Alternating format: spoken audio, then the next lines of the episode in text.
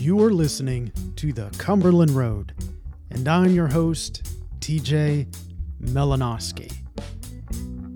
The following is a faith journey with Gina Wood, a member of the Union Cumberland Presbyterian Church in Knoxville, Tennessee. There, she teaches Sunday school and co leads a Wednesday night study with her father, Reverend Leonard Turner. Gina is a candidate for ministry in the Presbytery of East Tennessee and a student in the program of alternate studies. In our conversation, Gina opens up about being a preacher's kid, rebellion, divorce, free will, forgiveness, fasting and praying, revival, growing and helping people, and sharing grace because we are a beautiful and messy creation in need of grace. Enjoy this faith journey with Gina Wood. Gina, I thought we would start our conversation about living the life as a minister's daughter. What is that like? What was that like as a child, and what is that like today? Well, today it's awesome. As a child, it was difficult, and I, um, I've never known any other thing, and I can remember being little and telling my mom and dad I would never marry a preacher.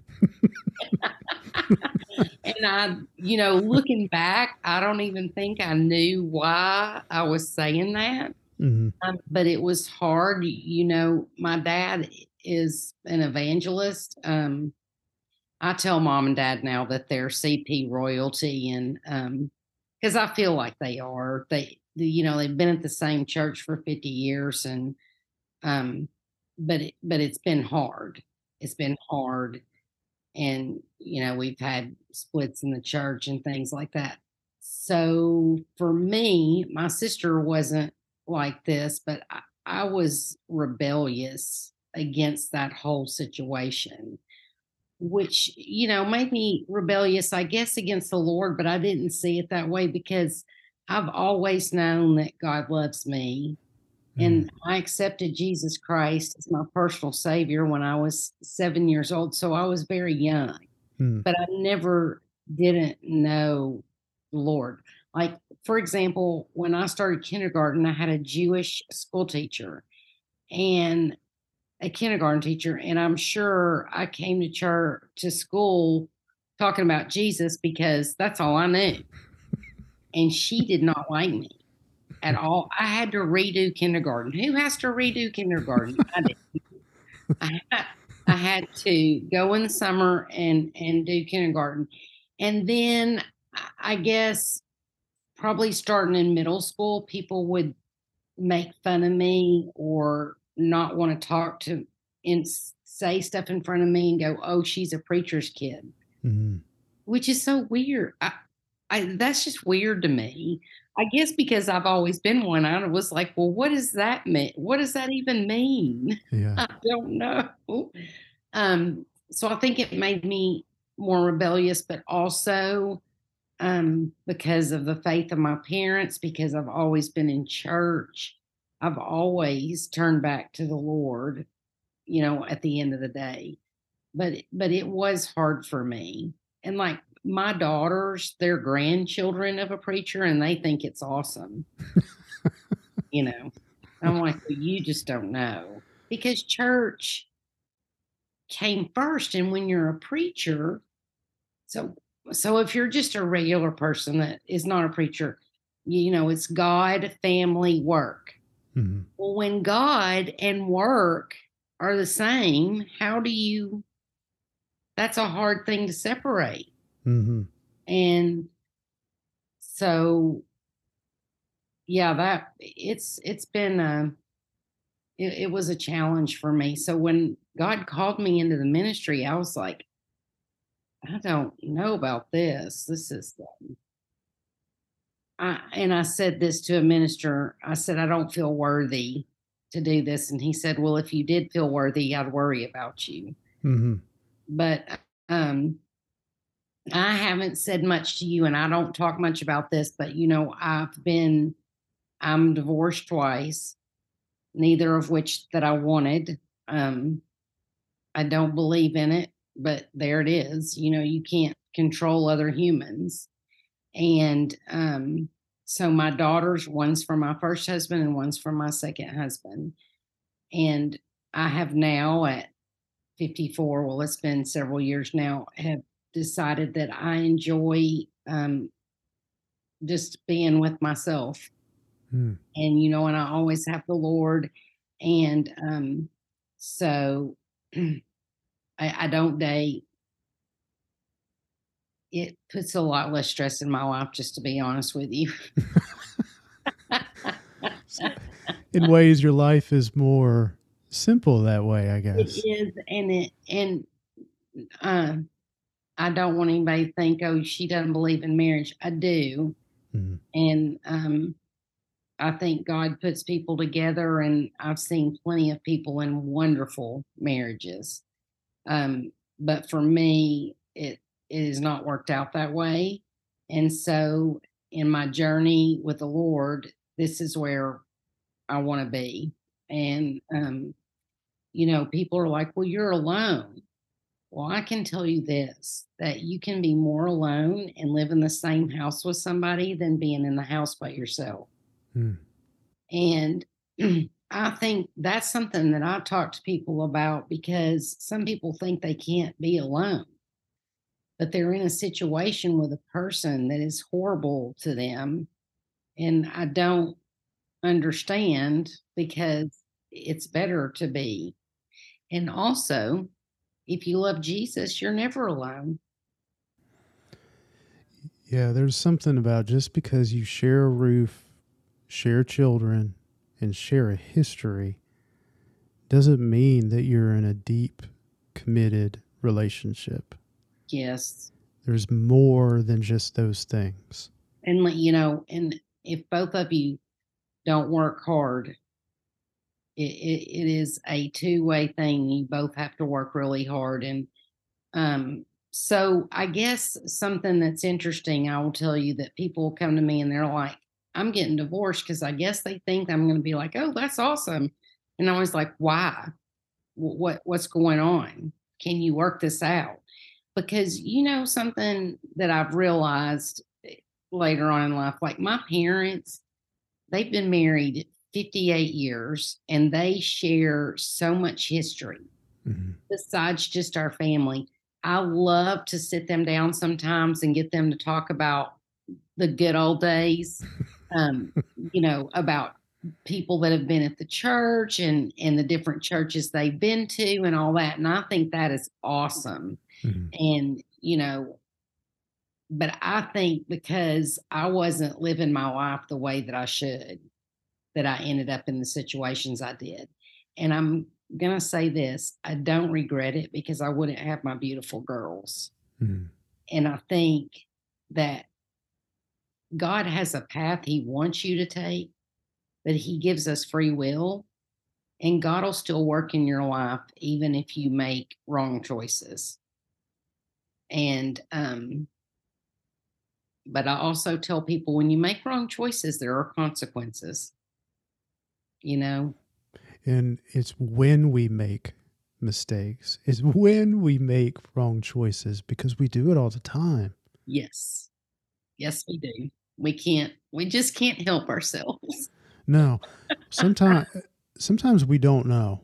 Sometimes it is like not knowing a clear path or a clear choice or a clear decision.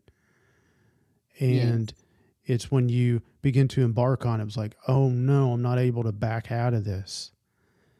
You know, or or um, it, it's easier to press through knowing that misery is ahead, which may be the consequences that you're talking about.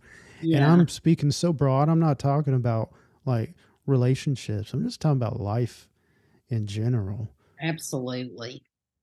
And you know, as I've gotten older, I've realized, TJ, that a lot of times now I see a situation that I cannot figure out how to fix it. I can't figure out a way out of it. And I turn it over to God. I'm like, I say, God, you have to do this because I don't know what to do. I can't. Mm-hmm. I can't figure this out. And you know, he he does. He works it out. Mm-hmm. And I just, and then I'm like, wow, I can't believe. I think Christians are so funny about that. You know, we pray about something, they're like, "Oh, I can't believe God worked this out for me." yeah, well, that's that's what He does. So, uh, sometimes I don't recognize it until years later, or in some yes. retrospect, and, and reflect back, and I'm like, and things are more clearly than they were in the moment. Yes. And where you can kind of pinpoint and go, okay, this relationship certainly you know god was present in it or in this circumstance you know it was uh, the wisdom of other people or you know it just skirted this you know horrible situation that if i had done it this way or if i waited or if i'd slowed down i mean you just never know but it's in retrospect and like i have no other words but describe it in such a way that God was present in that time and in that moment, even when I didn't recognize it, yeah. even if I couldn't name it. That's awesome. And I also encourage people to be careful about what they say to people when they're in a in a hard moment because um, I think Christians can really hurt other Christians, and again because of my faith because i've been in the church so long because i've seen how church people are.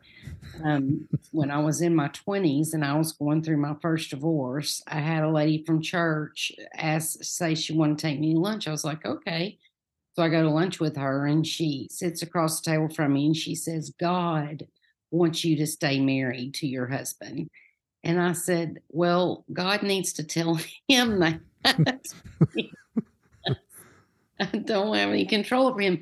But I've heard so many people leave church over something like that, you know, because they really feel defeated.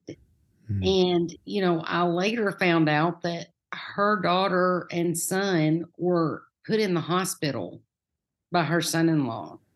Mm-hmm. And she was still telling her to stay married to him. Mm-hmm.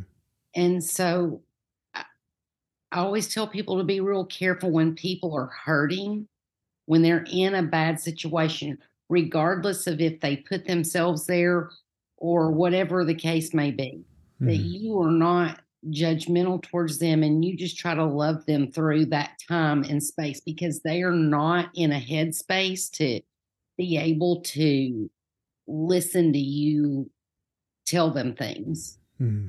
Um, but being the daughter of a preacher, people love to tell you how to live your life. I mean, it's like they get great pleasure out of it. And, you know, over the years, people have told my dad stuff about me that they should not have told, that mm. dad shouldn't have had to have known. But mm. I think sometimes they find pleasure in that. I can't really I can't really wrap my brain around that. And so I'll say this, TJ, I'm so thankful to have parents that have loved me no matter what I've done. And I've always told my girls that I'll love them no matter what they do. If they murder somebody and they're in prison, I'll come and visit them there because God loves us that way, you know? And um, so our family, all of us, all of our families disappoint us at some point. And um, I mean, I mean well, you know. I'm I'm laughing because it should be understood. You know that we will disappoint a spouse, um, a child, a parent, an aunt, an uncle, a sibling, and how do we work through that? You know, it's almost like you have the conversation many maybe multiple times going, okay, when when I disappoint you, how do you how do you see us working through this? You Are you going to be able to forgive me? yeah. Well, well, you're not seeking forgiveness like ahead of time, or you're not seeking like permission. it's like, but we will, we will disappoint, man. We're gonna, we will miss the mark. We will yes. miss expectations. It might not even be aware of it. So when we do yeah, these I things, a lot of times it's not on purpose. Uh-uh. Mostly it's not, but um, that and you know in relationships and you know especially in marriages, I always tell people I can't tell you how to make one stick together, but I can tell you what not to do. and one of the things that I tell people is don't find out your hot buttons, your your spouse's hot buttons, and don't push those. Mm. And and you don't have to be with someone very long to know. Like you know, I, if I say this, they are going to lose their ever living mind. but we seem to, you know, you get mad, so you, you're you're just going to say whatever. But I mean, that's true in all relationships. Mm. It, it, but it's you know, it's just difficult when you get angry than you do. I always tell people the scripture that says, be angry and sin not. I've not figured that out yet. Gina, I wanted to pick your brain a bit. Um, we have some similarities in growing up. We grew up in two different churches. Uh, the churches were about the same size during this time frame, and both went through uh, splits and even multiple splits. And yet here we are, fast forward many years, and you're preparing for ministry, and I'm in ministry. And all signs pointed, I'm kind of leading you in this question, I don't mean to, but you would think when you see people not at their best in the church, it really is a time of almost propulsion. Like, why do I want to be a part of a group who claims that they love each other and yet say and and do, or at least this is what I witnessed, um, things that they probably wouldn't have said in any other time or circumstance. So looking, and again, I'm I'm sharing more of my experience, but for you growing up in in a church, a large congregation, and watching it split and you have even a more unique experience because it affected your family directly. Um, what in the world are you doing in ministry? I know I'm not real smart. Um, I, will tell you the last the last split. I was an adult. Mm. Um, we had our last split, and um, it was hard for me and some people in that split did some really some things that hurt me really bad like really bad me personally and affected my life personally and um so it put me in a position about forgiveness and you know as ministers we talk about that all the time forgiveness it's a big deal and I would pray to forgive these people and I would ask God to take it away from me. But if I ever saw them out, I would get that like knot in my stomach and feel, you know what I'm saying? Mm-hmm. I just wanted to go pinch their heads off. And that's not, that's not Christ like at all. So one day, um, I was at an event with my youngest daughter. She was in probably in elementary school and they were there. And I said, Lord, please, please help me. And I went over and shook their hands, hugged their necks, and finally, um, God released that from me. And so, you know, it is a lesson in forgiveness, is is all I can say. And I know, you know, the church is is a hospital for people that are spiritually hurting. And um, so I've had to learn not to take things personal, but it's still hard. Mm. And, and there's always something going on. And honestly, TJ, for me right now, being an adult with my parents at church, I cannot take anybody saying anything about them. Like I'm I'm done. And, you know, years ago, I probably would have left things unsaid, but I, I will say something to somebody now. Don't, don't talk about my dad that way. Don't talk about my mom that way. We're not going to do this. And yeah, it may make some people mad, but I don't do it in anger, but I'm not. And, um, I will say this about dad. He has never, he doesn't he's non-confrontational normally um, and when things have happened in the church he's just let it go. Hmm. and i mean you kind of have to be that way right as a minister. Um, but you know in recent years i'm like now dad we're going to have a discussion with the elders or whatever. We're going to talk about this. We're going to get this out in the open. And then whatever happens from there we we've said what needs to be said um, but yeah, I don't know that I'll ever be um, a minister at a church for like to have a church myself. Um, Bud Russell, do you know him, doctor mm-hmm. Bud Russell?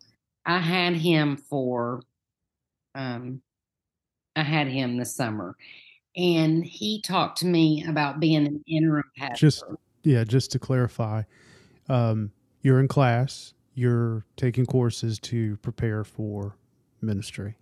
Yes. Yeah. Okay. Sorry. Okay. Go ahead. Yeah, I'm just, just talking to you, and you already kind of know, so I apologize. Um, but we were talking about church things.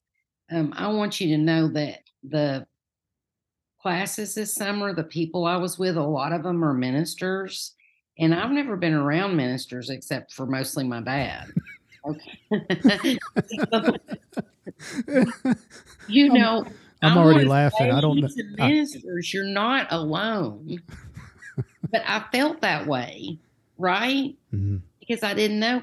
Now, now, Dad, several years ago, maybe I don't know, ten, started a group of ministers that they meet on Wednesday mornings and different denominations, and it has been so healing for him. Mm-hmm and they all, it's great for all of them. So this summer, I got to be around all these ministers, and one of them was like, I'm worried to death. I said, What are you talking about? He said, What's going on at church while I'm gone? I said, Really? Dad gets sick every year when we go on vacation. Mm-hmm. And he, I was telling him that, and he goes, Oh, he, he doesn't want to talk about. I said, He doesn't know why he's sick. He's he's sick because he's worried about something happening at church. and he was like, Yeah, it's awful. Um, because he was actually there all three weeks. And I and and so when I got to be around these other men and women that are in the ministry, then I understood that, oh, this is this goes on everywhere. It's just like what you're saying. You went through it in a different church. Same thing. It's same thing. It's different places, but people are similar. And um, so I got to be in there and and I and I talked about some things that had gone on in the church because nobody there knows anybody, you know, that we're dealing with. And Bud told me, he said, Have you thought about doing um what did I tell you? Interim. Interim pastor. I was like, No, what's that? And um, for anybody that doesn't know, that's pastoring in a church for a year that's gone through attrition, that's lost a pastor or whatever, and needs some time to heal before they hire their pastor. Right? Am I telling that right, yeah. TJ? Yeah. Okay. So I thought, oh, that's awesome. I can just go and love on everybody. they can hire somebody that they want there forever. And um, that sounded great to me. Mm. And so that's probably the that's probably the road I'm going to take as far as that concerned. But also, I'm going to be the chaplain at my dealership. Oh yeah, okay. So let's talk about that. We were talking on or off mic about your work. So let's ease into what your vocation is um, from day to day. So I am the assistant to the owner of a Ford and Lincoln dealership, and um, he is actually the second owner um, my first, the first guy I worked for, he opened the store. It's Ted Russell. If any of you live in my area, Ted Russell Ford Lincoln, we would love for you to buy a car from us. you throwing a pitch in, into in with your faith journey. well, and you know, um, and I told you, TJ, my my boss is a Christian. He's a fine Christian man, and I asked him when I got back from school from um, the pause program this summer if he would allow me to be the chaplain. I said, This is going to help me with one of my classes. Mm-hmm. And he was all about it. And so um, when I told our elders, they asked me um, how many dealerships have a chaplain. And I said, None. but I don't know that. But I had a guy tell me he worked in another dealership and they had a group that came in. Mm. Um, because if any of you have never worked in a car dealership, I mean, it's great material for preaching for sure. and one of the first or second times I preached, my boss listened to the sermon. He said, "You talked about the dealership." well, it's good. It's good material. um, because you know, sometimes I tell mom and dad stuff that's going on there, and they're like, "No, that, that's not happening. I'm like, yeah, yeah, it is. Um, but I got ordained to get do weddings, not in the CP church, but um, it, it's an online thing that they accept in the state of Tennessee. And I told the committee on the ministry, so nobody come yelling at me about it. My dad was like, "You can't do that," and I was like, "Why not?"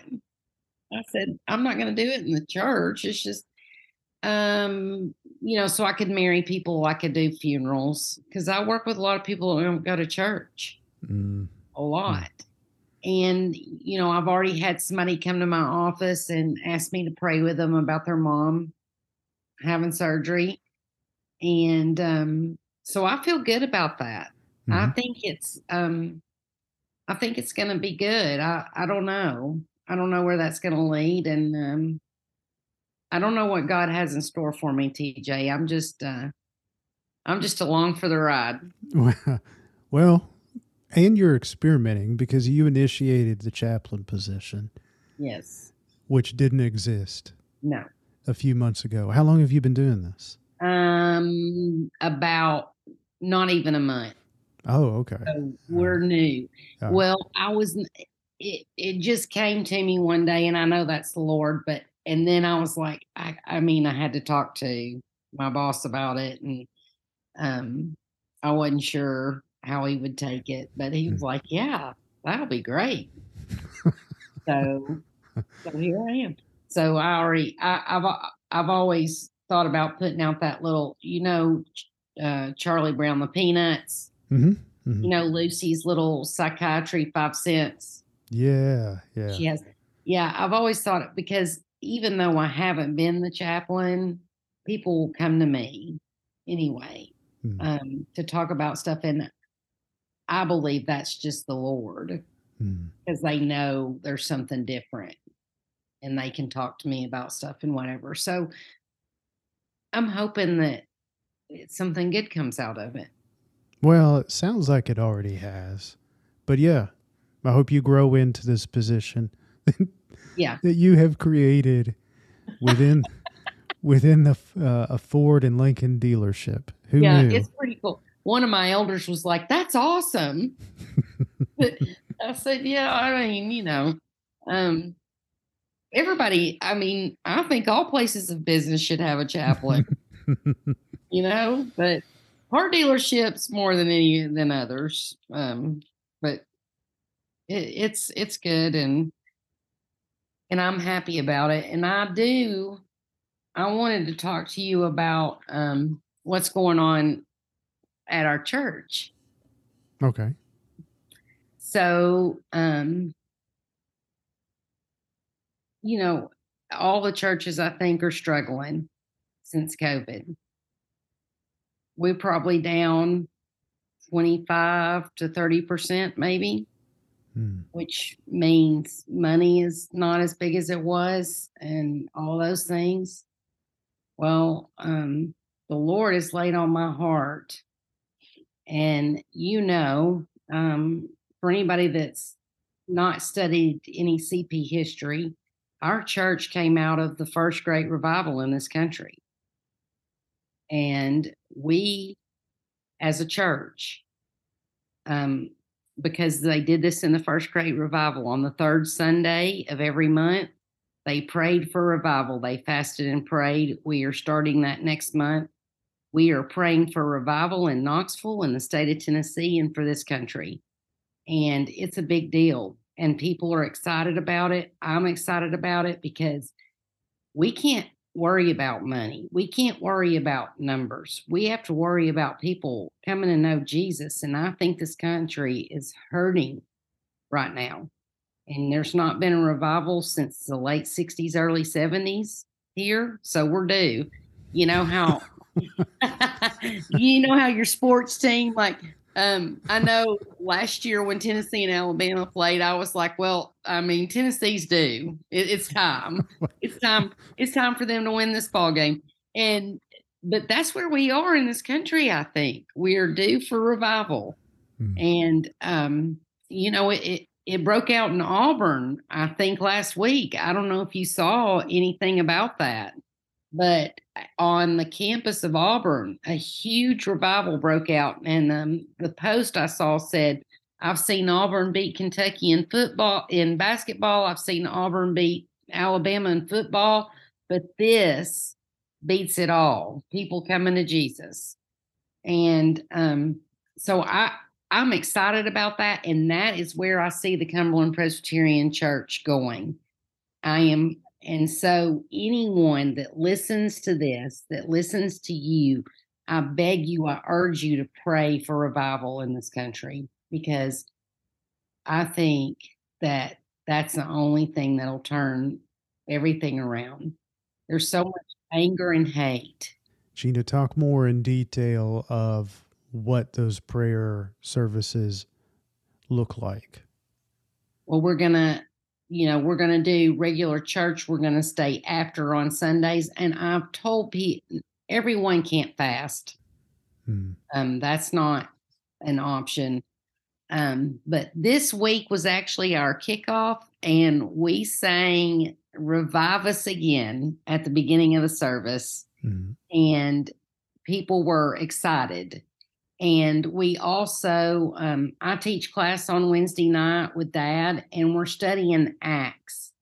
And I love Acts because it talks so much about the early Christians and the things that they were do- doing. And they were meeting together all the time, and people loved them because they were doing the right thing, mm-hmm. right? They were loving each other, they were loving Jesus, they were loving other people. And so on Wednesday night, we did Revive Us Again. And um, one of the guys in my class, uh, he's trying to help this girl. She's addicted to drugs. And he had put her in a place, and she called him and said there were more drugs in there than there were when she was not in the facility. And he was in tears. He said, I need help. I need help. A guy sitting behind him who it was his first Wednesday night there. He goes, My sister works at a facility and I can get her in. Hmm.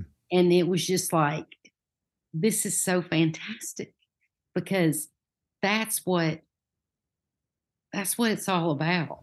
Hmm. Helping each other, loving each other, growing together in the Lord. And so I'm really excited, TJ, because I know that God can do great things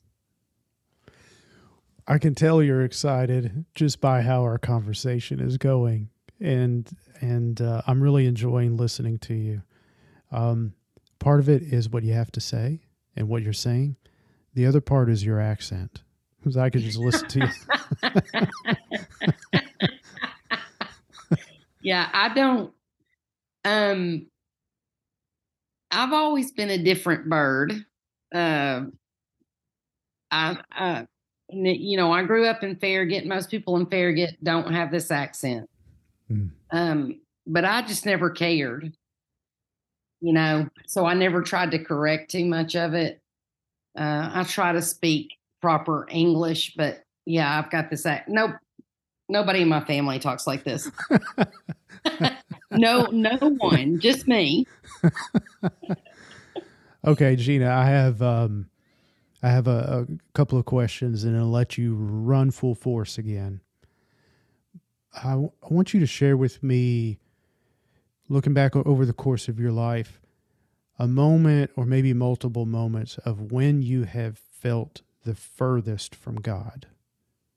We'll start there. Um, well, probably when I was in college and, you know, when I left left home, left to my own devices was probably not the best move for me. Um, well, and looking back uh, upon that time, so your early twenties, uh, what what did that feel like? How would you articulate that now? I mean, did you know it in the moment? I mean, would you even describe it in that way? You know, kind of um, walk me um through. I mean, I would definitely describe it that way, TJ, because I was, you know, not living like I should be, but um so I, I guess it's kind of lonely, you know, lonely and um just not a clear path at all, you know, not knowing what I'm going to do, not knowing. And I, and when I was away from here, when I went to college, eh, I went to East Tennessee first. Um, you know, and I was never going to church unless I came home or whatever. And um, I regret those things. Like I, I look back at that and think my life would have been so much better if I had, you know, tried to stay on a correct path. And so I, you know, I encourage people, even if you don't feel like it, even if you don't think you want to, go to church. Go to church as much as you can, you know, because um, I think a lot of people, and I know, you know, as a ministry, you can't do this, but they get up on Sunday morning and they're like, uh, I don't really want to go to church today you know, there's something on television or I've got these plans. But I mean, you know, it, it doesn't take that much time. And I don't talk to anybody that feels worse going church than better. And it's funny that you're asking me that because I can remember in those days um, going to lunch on Sunday in my little grubby clothes, like maybe what I slept in or, you know, just whatever, and seeing church people out at lunch and feeling ashamed mm.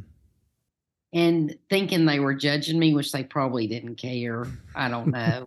but I, you know, I was judging myself because I needed to, I wasn't doing what I thought. Yeah. I wasn't doing what I needed to do.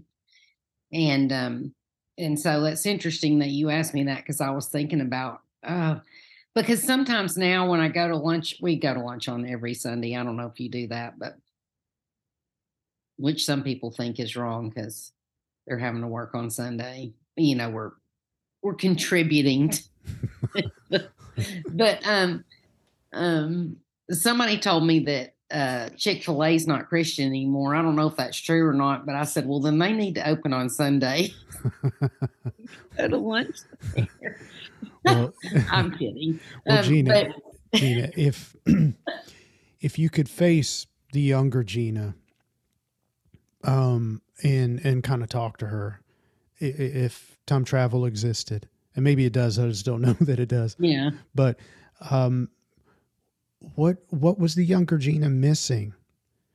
What was it? You know, you felt the furthest apart from God in your early twenties, but what was, was it that you were missing? I was running from him and not toward him. Hmm. And um, I think people can only do one or two things: run from him or to him. Um, and you've done both. Yeah, I have, and I I don't. I'm not proud of it. Um, you know, the problem is, TJ. I could have told the oh the young Gina whatever I wanted to. She wouldn't have listened. only a only a parent could say that phrase. I mean, you know, I was young, I was stubborn, I was mm-hmm. rebellious. Mm-hmm. I, I I wasn't um I mean, because trust me, mom and dad had plenty of conversations with me. Yeah. Um, there's something to be said. Things, you know, there's something to be said for the receptivity of being open.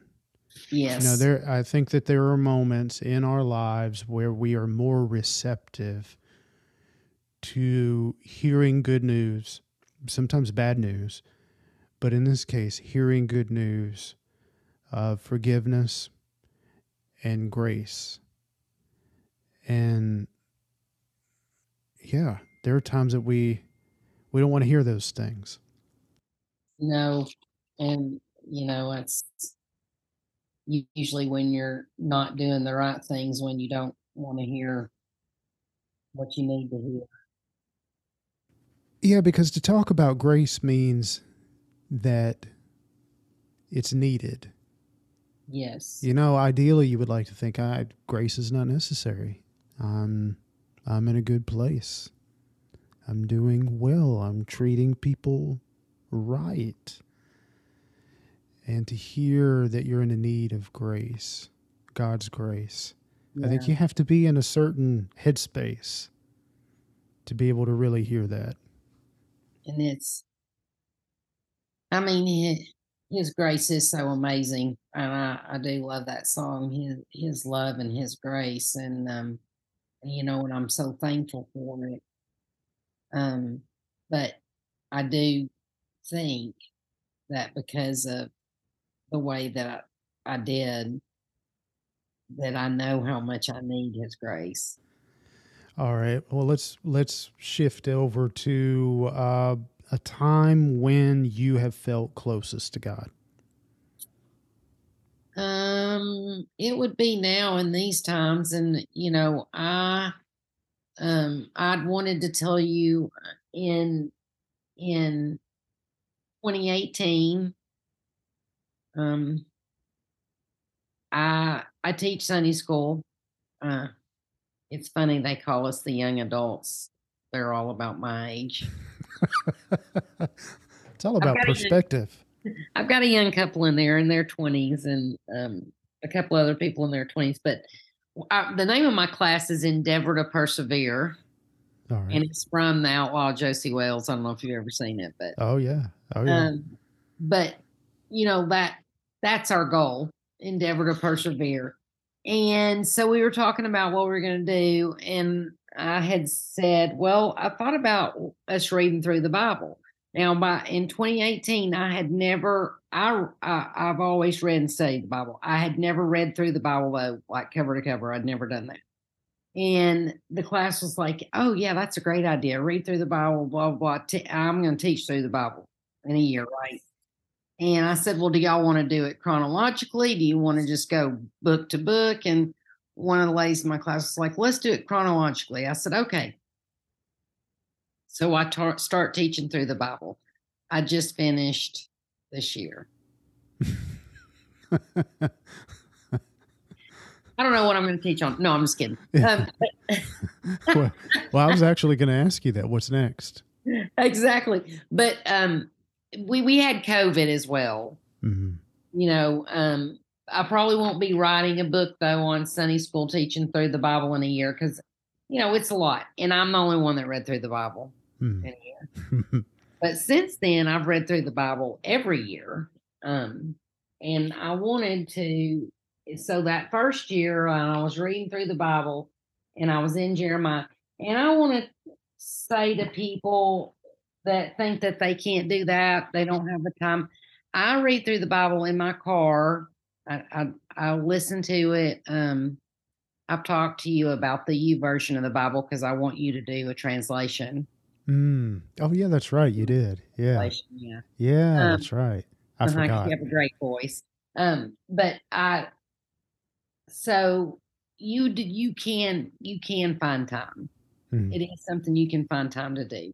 And it's interesting to me because every year I'm like, oh, I don't I don't remember that, even though I've, you know, read through it.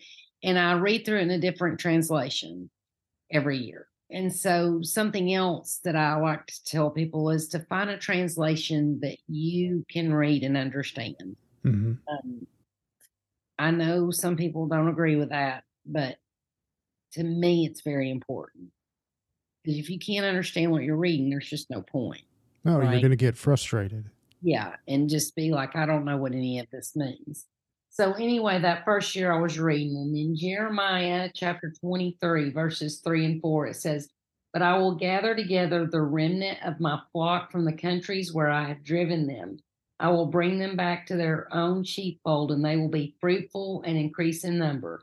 Then I will appoint responsible shepherds who will care for them, and they will never be afraid again. Not a single one will be lost or missing. I, the Lord, have spoken. And that is where my calling came from.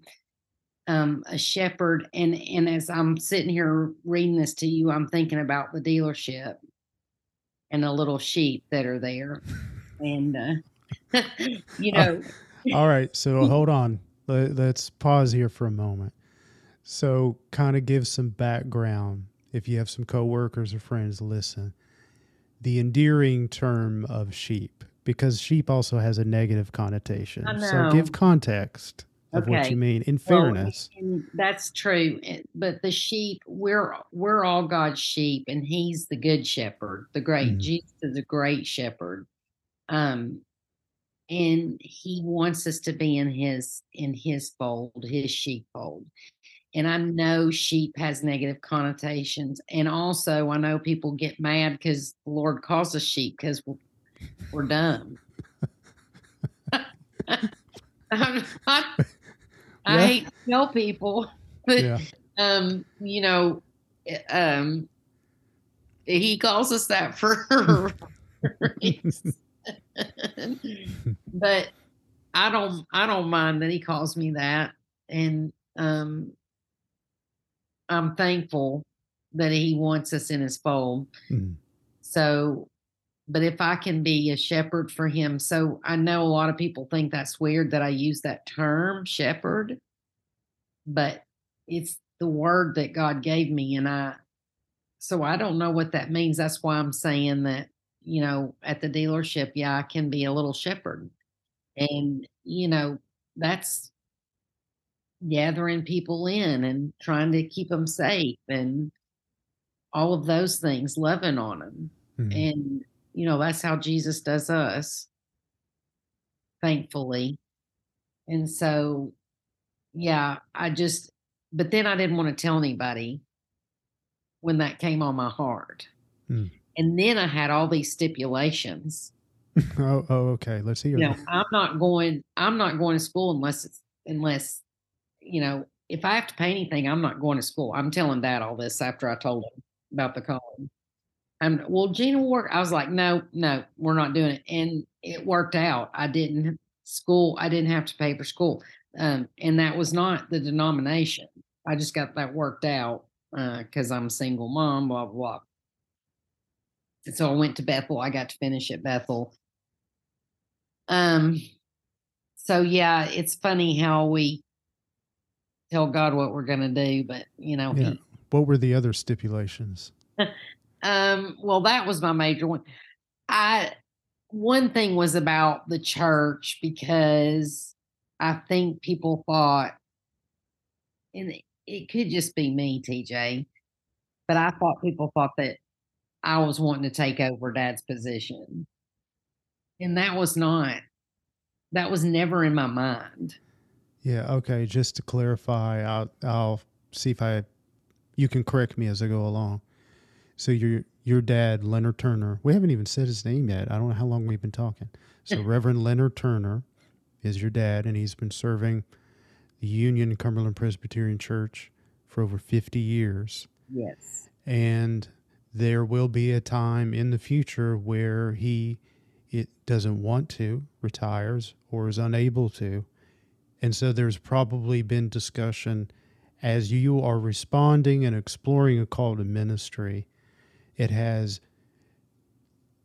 dots have been connected that Gina may be the next minister at the Union yeah. Cumberland Presbyterian Church. No, that is a natural thought. I yeah, it is, but I that I mean I don't see that ever happening. But it was never my intent.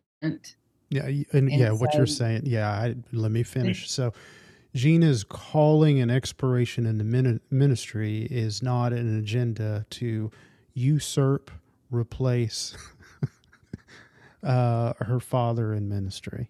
Yes. Okay. And I and I told my girls that God would have to talk to me like He did Moses and tell me Here you go. I was supposed to do. Here you go with the stipulations again. How are those working out for you, Gina? Not so great. and um, my oldest daughter said to me, How dare you tell God how he's going to talk to you? I said, Well, that's true. So that kind of goes back to what we were saying about growing up in this in a church and everything. Like I, you know, I don't see myself doing that. Now, absolutely God may have another plan. And if he does, that's okay. Um, but again, that was never my intention. Mm-hmm. So, well, in the easy part, I mean, the, you have an easy response now for us as Cumberland Presbyterians. Um, education and preparation for ministry is important. Currently, yes. you're a student, so your focus would be uh, a student. Exactly. And I did when I first started this journey, which was undergraduate school, uh, Bethel Online. I did Bethel Online. Um, if anyone's wanting to finish college, that's a great program. here, here you go again. Dr. Right. Butler's paying me. so, uh, Bethel University out in McKenzie, Tennessee. Yes. So um, I, I, I, I, really there. like how you're getting these little pitches in. They're like little mini commercials. I've been in a business that advertises for too long, I guess. Um, but that, but um, when I first started, I had a church, a local church here, and I preached there. I preached my first sermon there, and um, they were in need of a minister, and they had wanted me to fill in. Now, younger me probably would have tried to do that and work full time and go to school and do all of that. But I just told them that there's just no way I cannot, you know.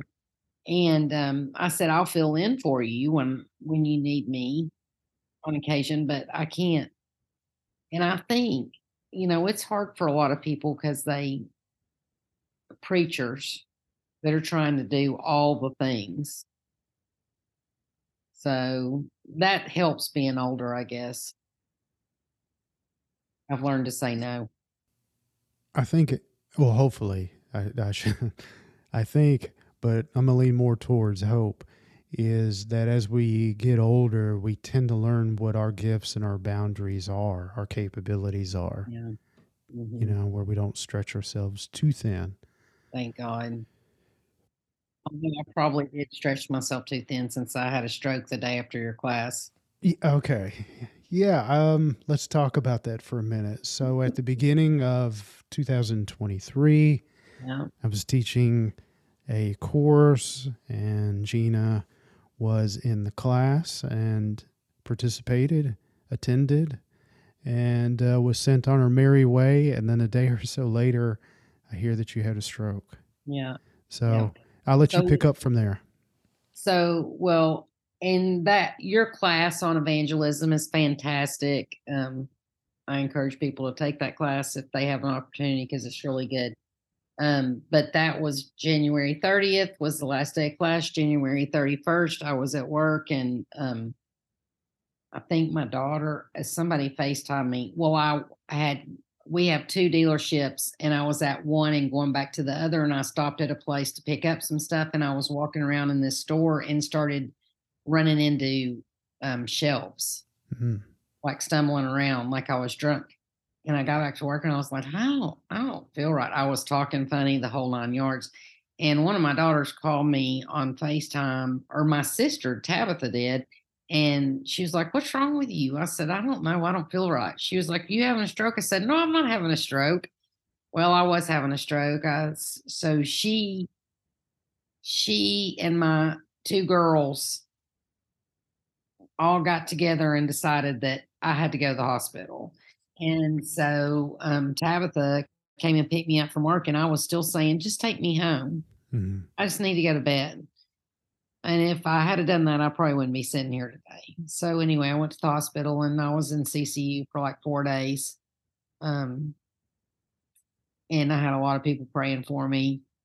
I, you know, I think it's a miracle.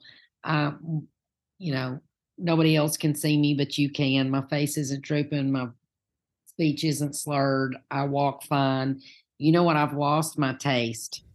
Mm. But of all the things, that's just like a blip on the screen. So you can't taste anything. I can taste chocolate. That's awesome. um, but no, not much. And um, you know, that's disappointing at times. But again, I, you know, I think it's important for us as Christians to look, to try to look for the good, to try to look for the positive, to try to look for the things that are not bringing us down because there's plenty of stuff in the world to bring us down. Mm. And so for me, I, yeah, it stinks. I don't have my taste, but also it's such a blessing that that's all that there is. Isn't it amazing that I don't even have to get out of the chair to go anywhere to find bad news? If if I so choose, I really don't have to move. Nope. You know, I, I can hold it in my hand in the form of a phone or or you know with a remote and that sort of thing but that's only one side of it. Because the other side is I don't have to move to be able to share good news. Yes. And and also to hear good news.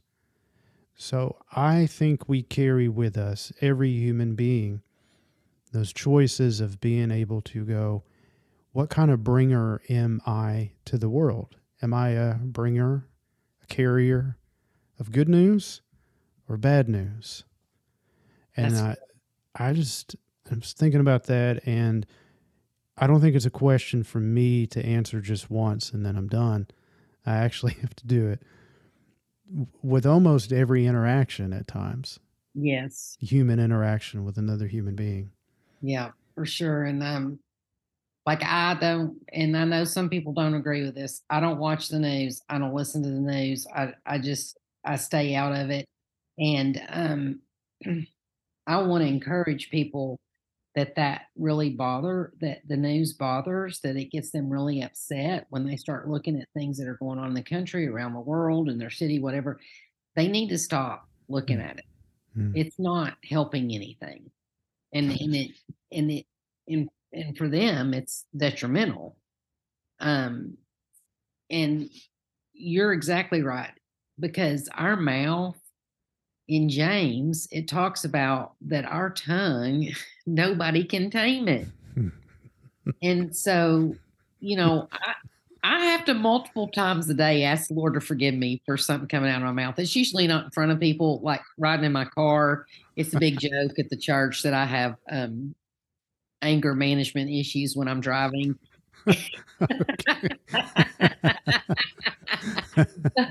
but, you know, um, that's good. It's in the privacy of my car, and the Lord can work on me in those moments. But I think that, you know, when you're a Christian, you want to look for ways to be positive in other people's lives because they get negative all day. You know, it, eh, eh, you know, whether it's coworkers or family or the news or whatever. And and so to me, it's a really good way to be a witness when we can be the positive in their life, when we can say something nice to them, when we can have a smile on our face. Gina, what does faith sharing look like for you? What does it sound like? Well, it's kind of just what I talked about. It's um, listening to people, Um, it's looking for opportunities to, you know, share more with them. It's praying with people. Um, I have a lady that I work with that um, I guess while I was gone to um, pause this summer, her husband told her he wanted a divorce, and she was just devastated.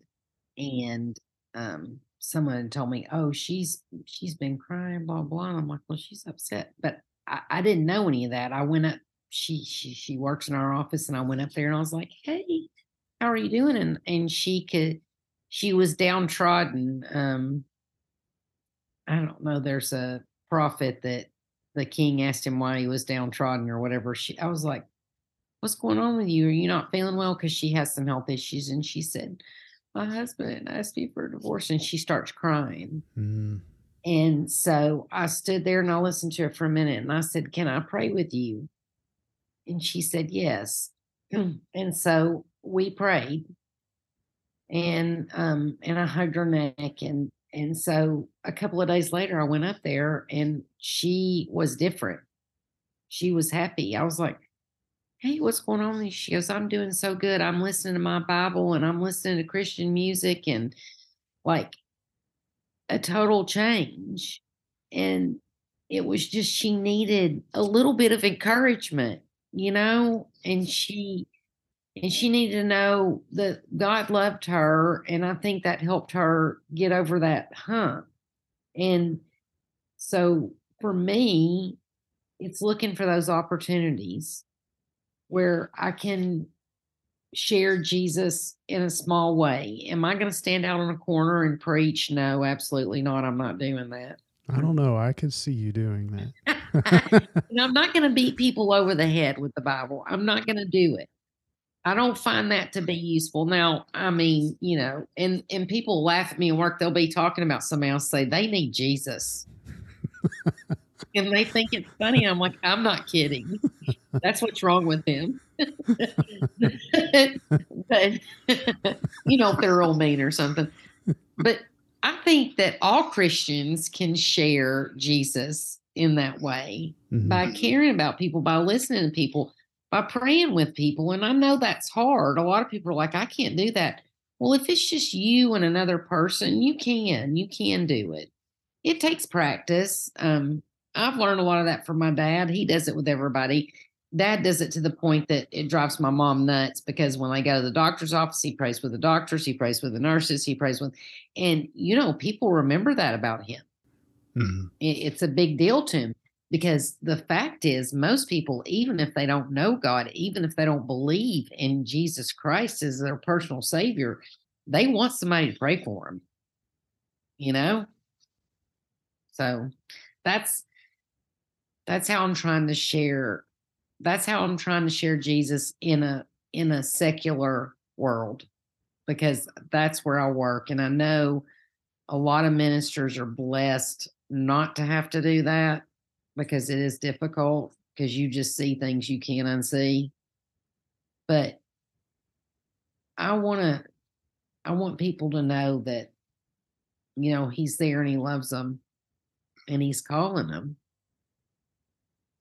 So that's, um, I, it, it's hard for me because I grew up in a time of seven, the spiritual laws, the four spiritual laws, and and all those things. So, you know, when I was little, the there was still revival going on in this country, but it was it looked different than I think it's going to look now. Gina, what ideas, what hopes do you have for the Cumberland Presbyterian Church? Where do you want to see it in the future? I want to see it busting at the seams because I believe that we are going to have great revival and I'm excited about it. And I love this denomination. And um, anybody that knows me, I have this saying that Dad told me a long time ago: "Fee, fi, fo, fum." I never met a Cumberland I didn't love some. I've never heard that before. You haven't? no. It's, it's it's old school. Dad's always said it to me, but it's so true everywhere that I go and meet Cumberlands, I'm like, oh, they're so fantastic. And so, you know, um, anybody on here that's Cumberland, I love you guys because y'all are just the best. And and so for our denomination, our church, one thing I can say is we have churches that love people. And that is so important right now. And so I think when they can go into a church and people love them and care about them, that is a big, big deal. And um, I just hope our church continues to do that. And we, you know, we, we've always been good with missions, but um, like right now at our church, we have a couple, um, they're actually Cumberlands, which is so unusual. But they have a neighbor and he's disabled. Um, something happened to him when he's younger and he has nothing. They bring him, they try to bring him food when they can. So since we found out about him, we've started um, sending a bunch of food home on Wednesday night when we have our service or whatever. But to me, the Cumberland Church, that's what we're about helping people. And I'm looking forward to us continuing to do that and growing that way. And just, you know, because that to me is what this country needs is they just need to see that love. And that's what I think Acts, that's what it's all about. The early Christians, we need to get back to that, to just helping people, being there for them. And um, that really excites me because I see so many hurting people and they just need to be loved and they need and they need Jesus. but you know the Bible talks about not you can't if somebody's hungry, if somebody's cold, if what are those things? You have to take care of physical needs. You know, you can't just if somebody's hungry and you go in and say you need Jesus, well, they don't they don't really care. They want to know, can I have a sandwich? Mm. And um, but I think Cumberland Presbyterians are good at that. And I think that we can make a difference in this country. I really do. And and that is my prayer and my hope. And and again, I just know I've just met so many CPs that I think want to do that. They want to help people. Gina, I guess you're just going to have to push your way through and start leading the group with your enthusiasm and excitement. I know I'm so boring. I'm sorry. Uh, no, no, no, no. And your tell it as it is attitude. I think I just, you know, it's so important to me that people know God loves them, but I love them, and that you know, as Christians, we want to do what we can to help you wherever you are, mm-hmm. wherever you are, and that's how Jesus did it, right? Mm-hmm. Didn't he? He just he loved people where they were. They were messy, just like we are, mm-hmm. but he loved them. And I, you know, I want to obviously try to be more like him. Yeah, and we were talking off mic of admitting and being honest that our lives aren't perfect. Yes. As, as Christians, as human beings, yes. as ministers, as Cumberland Presbyterians. Yes, we're we're a messy, messy group. Yeah. but that's okay. That's okay. So we know that God gives us grace, so we have to show grace to other people, and and that's important. And I think sometimes that's hard, especially for ministers. Um, it's easier for me probably because I've been in the secular business for so long um, that I see the messiness that is most of the because you know people put on a good face at church. Yeah, but but why hide that I'm broken, that I'm incomplete? I think they think that they're supposed to be perfect there and you know, that's just not reality. It would be a lie to to live otherwise or to hide. Yes. It's not true. Right. For me, for me. I mean maybe you're perfect, but but but it's just not. I'm not saying that. I'm telling. I'm not saying that people no, have to no. bear. no, that's exactly, you know, I think it would be I think it's important that more ministers show their imperfections than their perfections. And, you know, um, um, at dad's 50th celebration, uh, Mike preached and um, he came from the Baptist, he came from Baptist denomination. He heard dad on the radio in the late 80s, maybe early 90s, he used to do a thing called Moments of Spiritual Refreshment on it was it's an AM station here, Joy 62. And he did it at five o'clock and it was five minutes. And he did Proverbs every day um during the week. And so Mike heard him and wanted to come to hear him preach. And he said that dad taught him grace and and I thought that was interesting, um, because as Christians, that is so important for us to show grace to other people. Because again, God's shown us grace because none of us are perfect, just like you said. Only Jesus. And so I encourage other Christians, you know, to show grace to people because they need it because I think some people won't come to church because they think they're too broken. Hmm. Right? The ceiling's going to fall in on me. We used to have an old guy at our church. He he's passed away, but he he would tell people, "Don't worry about the ceiling falling on you. It's already fallen on me." Because he was in the stairwell going up to the balcony one day, and a ceiling tile fell off and hit his head. uh, but I thought that was a good testimony, you know. This has been a wonderful conversation. You have just taken off, and I have enjoyed it. And uh, thank you so much for sharing and being authentic. And blessings to you in your preparation for ministry and the in the ministry that you're already doing there in the Ford Lincoln dealership over in East Tennessee. Yes, thank you, TJ. And I want to thank you for doing this um, podcast and um, sharing this with people. I think it's a great ministry. And I appreciate you teaching in the pause program. That's awesome. And I've enjoyed getting to know you a little better. Thank you for listening to the Cumberland Road. You can find this podcast on Apple, Spotify, and Google. Off mic, one of Gina's daughters, who is younger and more wiser than me, shared that Cumberland Road needs more reviews by listeners like you. So, if you like Cumberland Road, give it a review on whatever platform you listen on. And now, I leave you with Ephesians chapter 4, verses 1 through 6.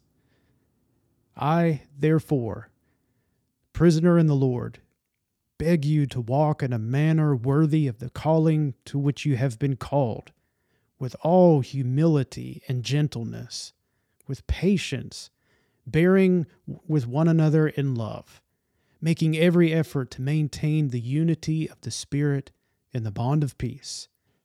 There is one body and one Spirit, just as you were called to the one hope of your calling, one Lord, one faith one baptism, one God and Father of all, who is above all and through all and in all.